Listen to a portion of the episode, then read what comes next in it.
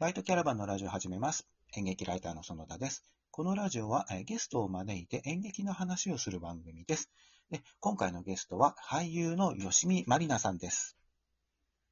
あ、吉見、えっ、と、俳優の吉見まりなです。えっと、今、フリーで俳優活動をしていて、うんえっとお芝居とか映画とか出たりとかしています。よろしくお願いします。はい、よろしくお願いします。はーい。吉見さんは結構その舞台活動もされてるし、あの、はい映画の活動とかもされていて、うんうん。割とはい。こう、ジャンルレースで活躍してるっていう印象があるんですけど、はい。あんまりその、そうんうん。うんうん、ごめんね。えっ、と、あ、全然全然。いやいや、え舞台とか映画映像とかっていうのをそんなこだわらないでいろんなとこに出て、出たいっていう感じなんですか？そうですね。なんか、もともとは、本当にあの、がっちり演劇だけというか、うん。なんか、そんなにその映画関係とか映像のつながりがなかったので、うん。なんか、あの、ずっともう舞台中心でやってたんですけど、うん。ちょっとその、えっと、センターラインっていう作品がある、あの映画があるんですけど、センターラインがやっぱきっかけで、結構その映画関係とか広がったところもありまして、うんそこからそっちの方の活動もするようになったっていう感じなので、今は、あの、別にそうですね、こだわりとかはなく、うんあの、両方で活動してるっていう形ですね。うん。うん。なるほど。なので今日はまあいろんな演劇とか映画とか、あと他の話とかいろいろ聞けるかなと思って楽しみにしております。はい。はい。でありが、とうございます。あの、ちょっと最初にまず聞きたいのが、はい。やっぱり今そのコロナの状況の中で日常がちょっとずつ変化していると思うんですけれども、最近どんな風に過ごしてますかっていうところからお聞きしてもいいですか？あ、はい、わかりました。最近というかですね、あの、まあ、し、もう、もう4月の頭というか、あの、緊急事態宣言が出てからですね、うん。は、あの、もう、基本的には、あの、お家にいる生活になっておりまして、うん。で、まあ、その、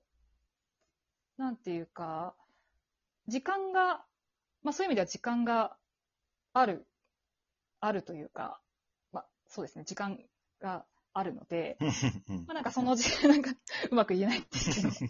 の時間があるので、ちょっとその、いろいろこれを機に、あの、今まで横に置いといたものを、まあ、勉強とかもしてみたりとか、うん。あとちょっとその、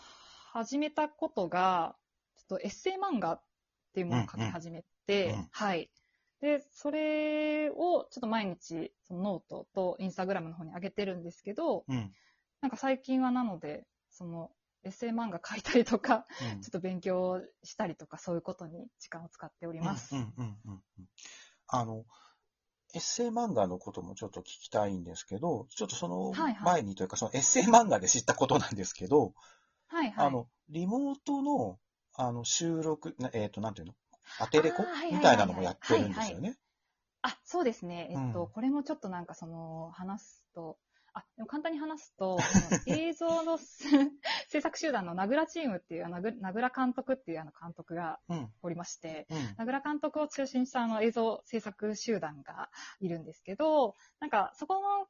皆さんがもともと、あの、結構その勝手に映画祭っていうなんか自分たちの短編作品を主にこう上映する、して、まあ外部からも作品上映するっていう、あの、まあ映画上映イベントをやってたんですけど、うん。なんかそれのおうち版？えっ、ーん自宅で見れる版 ?YouTube であの、うんうん。配信、週1で配信っていう形で、あの、今やってまして、えうんっと、週1で、その、まあ、過去の短編作品を上映して、その、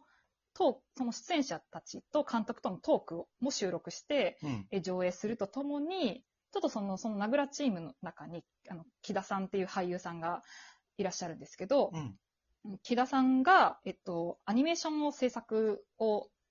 して、なんか1日に400枚ぐらい 絵を描いて、おあのー えっとね、2、3分、そん2、3分かな ?2、3分ぐらいのアニメーションを、あの、毎週上げているんですけど、その中で、うんあの、まあ、その作品のアテレコをリモートでやるっていうのもやっていて、うん。それを、もう毎週そうですね、あの、やっで、その様子も収録して上映してるみたいな。こともやってます。うん。それは普通に YouTube で見れるんですか？あ、それはですね、うんえっと、その、基本的に日曜日に、あの、配信がされるんですけど、日曜日の18時からですね、うん。なんですけど、その日の9時までであしか、あの、見られない状態。そうなんですよ。なので、ちょっと、9時以降はちょっと見られないんですけど、うんうんその日のその時間に、あの、9時までにご覧いただければ見れるっていう感じです。うんじゃあちょっとい急ぎ、急ぎ足でというか、あの、はいはいその日のうちに見なきゃ、見たら、まあアーカイブで見れるっていうことかね。あ、そうですね。うんはい、その通りです。そんなね、その、吉見さんの日常も、あの、はい。チーズをしてる日常とかもですね、あのまあ、チーズをしてる日常っていうのはそのエッセイ漫画に出てくるので。ぜひエッセイ漫画を読んでいただきたいと思うんですけれども、はい。あの、吉見さんの普段の、あの、活動というか日常みたいなことが、やっぱり、うんあの、とってもよくわかる、えー今か、漫画の活動をされていて、ありがとうございます。先ほど言ってたけど、ノートで見れるんだよね。そうですね。今、うんノートで、最新の漫画はノートで毎日更新してます。うんうん。これはどういうことがきっかけというか、何か、こう、思いがあって活動を開始されたことなんですか、あ、そうなんですよね。うんなんかその、実は、その、もともとがですね、その、4月入ってから、その緊急事態宣言が発令されて、で、えっと、まあ、映画界隈で言うと、その、まずミニシアターの皆さん、うん。ミニシミニシアターが、まあ、その休館するっていうことになって、うん。まあ、その、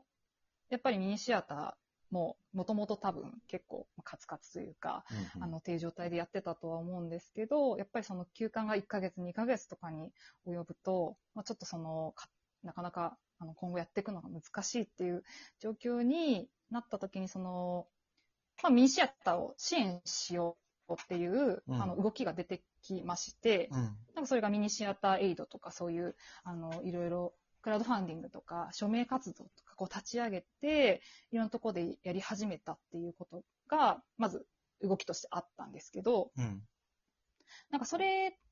だけではないんですけど、その、まあ、私もその主演した映画のセンターラインとかをその上映してもらった映画館がちょっと大変な思いをしてたりとか、あとは、その私はどちらかというとその、なんか、この言い方が合ってるかわからないんですけど、まだ、なんかその、本当に本当にこの状況で困ってはいないというか、なんかうん、その、まあ、いつも、普段よりは、まあ、多少お仕事とかもなくなってっていう状況はありますけど、うん。なんかまだまだ、その、どちらかというと、本当に困っている方々って多分結構いらっしゃるうんと思うんですけど、なんかその、で、困ってる方々に、その、まあ、何かしたいとか、その、げあの、こう困ってる映画館に対して、うん。いろんな支援の仕方があるので、グッズを買ったりとか、そうクラウドファンディングしたりとか、あの、本当は、その、私がお金持ちだったら、全部にお金を落として、うん。なんかもう助けたい気持ちがあったんですけど、人、うん人とか、うん。そう、お世話になった人とか、まさに、なんか、まあ、それでなんか今までお世話になった恩が返せるとかは思ってないですけど、なんかその、もしお金があったら、みんな助けてあげられるのに、じゃないんですけど、うんなんかまずそういう気持ちがあったんですけど、まあ、ただそれは不可能なので、うん。だし、その、助けることになっても、その、私がお金をっていう部分だと、やっぱり一部でしかなかなか支援できなかったりっていう、まあ、それも大事なので、した方、した方が良かったりとか、それは自分で選択してやったらいいと思うんですけど、なんかその、みんなに平等にできる支援のやり方とか、助け、